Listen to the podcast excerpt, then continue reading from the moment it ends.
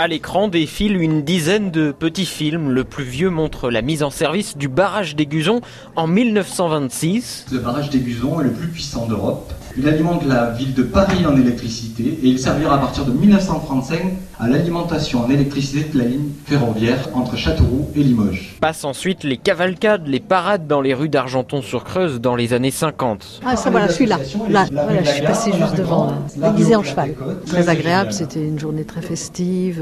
Nos parents, nos mères se faisaient un plaisir de préparer des costumes. Il y avait toute une ambiance fantastique. Les films sont muets, mais les images font beaucoup parler pendant la projection et ça fait remonter des souvenirs. Ça fait revenir à des années euh, sympathiques, puisque des années d'enfance un peu insouciantes, la vie locale, il y avait un lien social important avec toutes ces fêtes.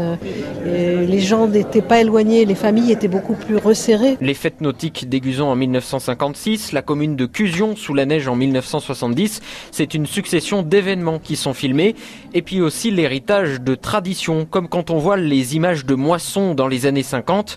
Jacques s'en souvient très bien. Parce que moi, j'ai travaillé dur hein, dans les batteuses et tout ça. Hein. Mon père était prisonnier en Allemagne et je travaillais avec le grand-père. Je, je portais le sac encore à 55 kilos. Ça devrait faire quand même réfléchir aux générations futures euh, ce que la vie était à cette époque-là. Ces films amateurs sont donnés par des associations, par des particuliers également, comme François-Xavier Planck. Il veut transmettre aux futures générations les images filmées par son père, qui était médecin à Argenton. C'est des, des bobines souvent qui sont euh, dans des placards et bon, c'est la mémoire collective. Étonnamment, les films sont plutôt en bonne qualité, d'abord en noir et blanc, puis en couleur.